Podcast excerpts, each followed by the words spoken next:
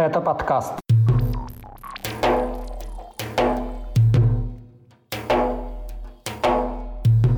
Реакция Германии на угрозы Кадырова. Развитие дела о пожаре в ростовском ФСБ. Конфликт Пригожина из-за кладбища на Кубани. Золотые медали у выступающих за Францию чеченских борцов. Об этом и не только в 124-м выпуске подкаста «Кавказ. Реалии». Его проведу я, Иван Мартыненко. Привет! Привет!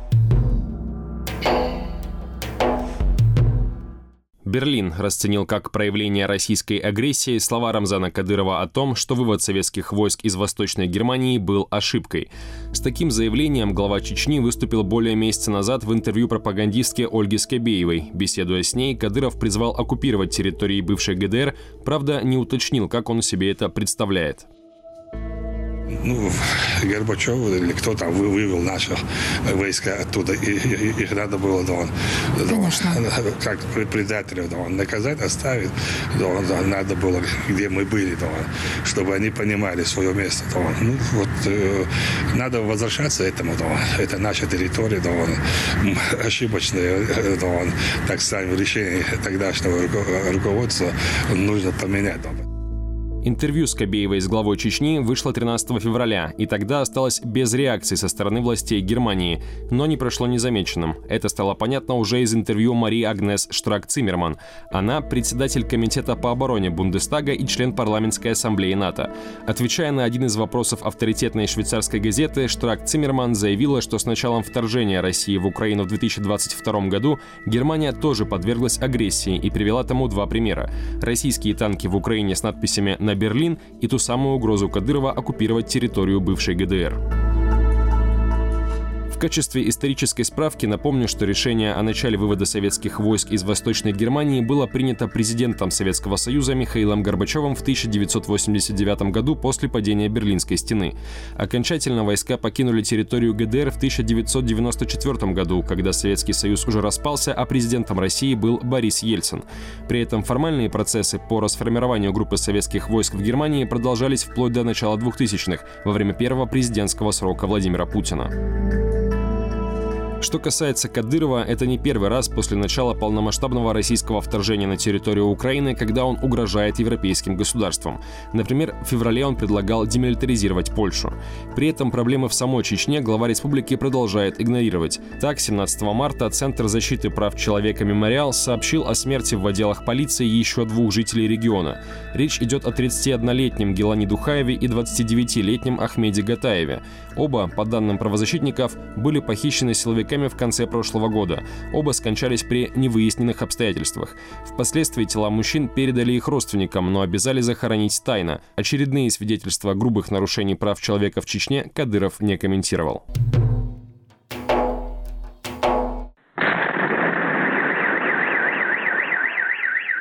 На неделе получила развитие история с пожаром в здании пограничного управления ФСБ России в Ростове-на-Дону.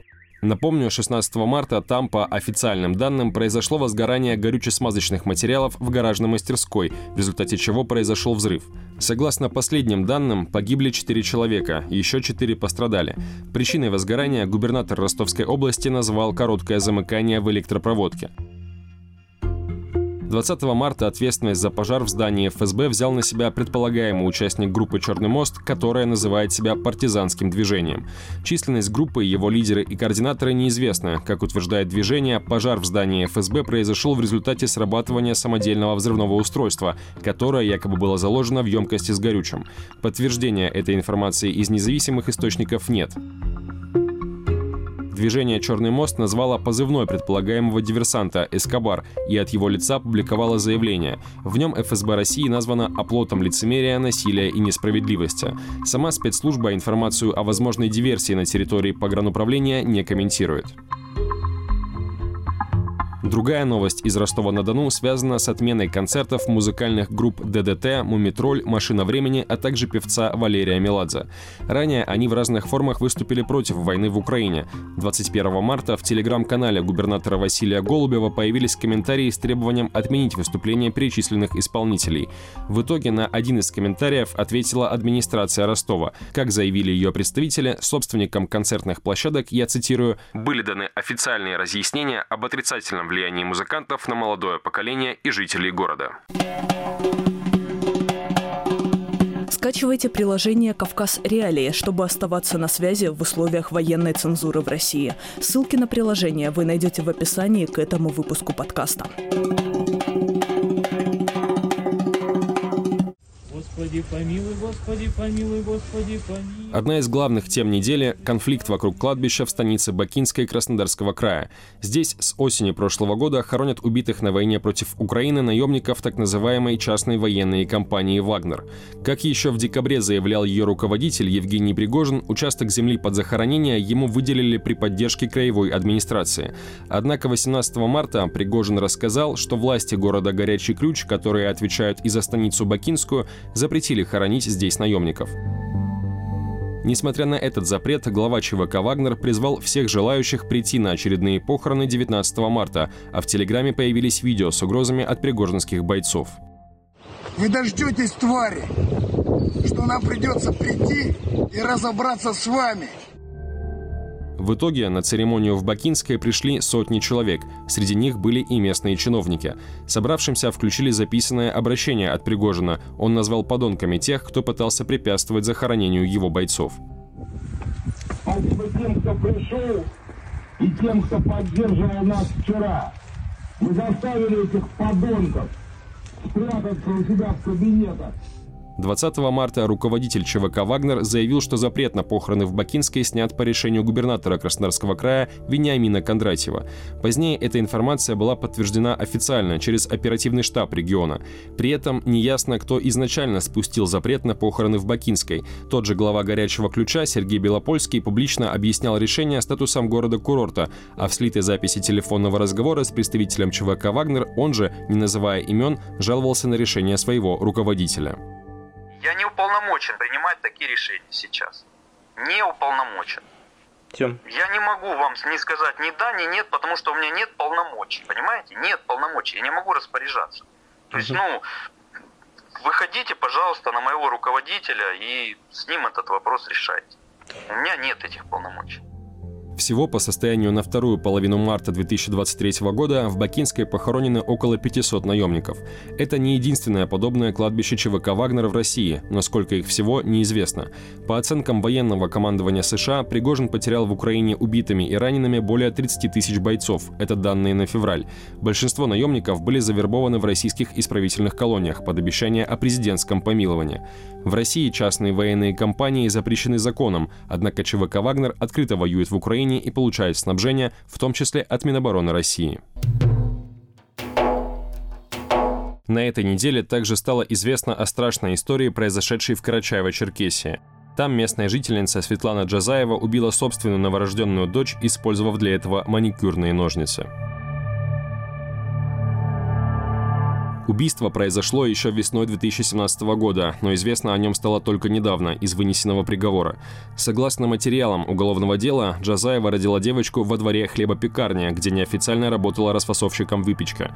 После убийства она положила труп ребенка в найденную тут же картонную коробку и вывезла тело на берег Большого Ставропольского канала. Как именно проходило расследование дела, неизвестно. Однако, согласно доступным документам, Джазаева объяснила убийство тем, что она опасалась морального осуждения со стороны родственников и знакомых из-за рождения внебрачного ребенка, а также тяжелым материальным положением. Женщина не имела постоянного заработка. В итоге суд приговорил ее к двум годам колонии поселения. Для Северного Кавказа нередки случаи, когда матери пытаются избавиться от своих внебрачных новорожденных детей из-за страха порицания со стороны семьи и общества или из-за материального положения. Например, дагестанская правозащитница Светлана Анохина рассказывала о случае, когда мать поручила сыну убить дочь из-за того, что та забеременела вне брака. Среди других известных случаев есть также история из Чечни, где местная жительница получила срок в колонии за то, что подписала договор о дарении своего внебрачного малыша. При этом активистки, которые борются за права женщин на Северном Кавказе и юге России, зачастую подвергаются преследованиям со стороны силовиков.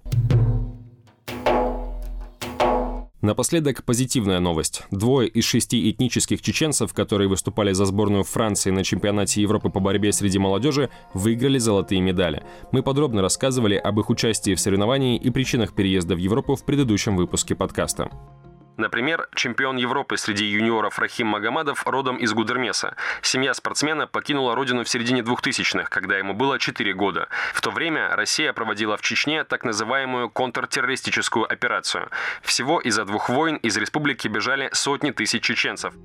Золотые медали на чемпионате в Румынии выиграли Хамзат Арсамирзуев и Рахим Магомадов. Первый выступал в весовой категории до 65 килограммов. В финале спортсмен должен был бороться с Рашидом Бабадзе из Азербайджана, но тот не смог продолжить участие из-за травмы и не вышел на поединок. Магомадов боролся в категории до 86 килограммов и в финале одолел князя Ибаяна из Армении. Еще один чеченский борец французской сборной Адлан Висханов взял бронзу в весовой категории до 92 килограммов. Его последним оппонентом был украинский спортсмен Роман Ричко. На чемпионате также добились успехов уроженцы Чечни, живущие в других странах Европы. Например, Турпал Алиби Султанов из Дании взял серебро в греко-римской борьбе, Майербек Салимов из Польши и Дени Накаев из Германии взяли бронзу. На этом у меня все. Вы слушали 124 выпуск подкаста «Кавказ. Реалии». Поставьте лайк и напишите комментарий. Это важно. С вами был Иван Мартыненко. Пока.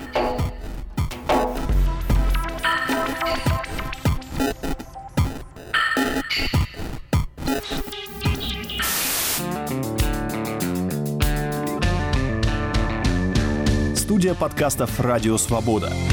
Человек имеет право. Время свободы. Американские вопросы. Кавказ подкаст. Атлас мира. Цитаты свободы. Скучно не будет. Слушай на всех подкаст-платформах. Просто надень наушники. Подкасты «Радио Свобода».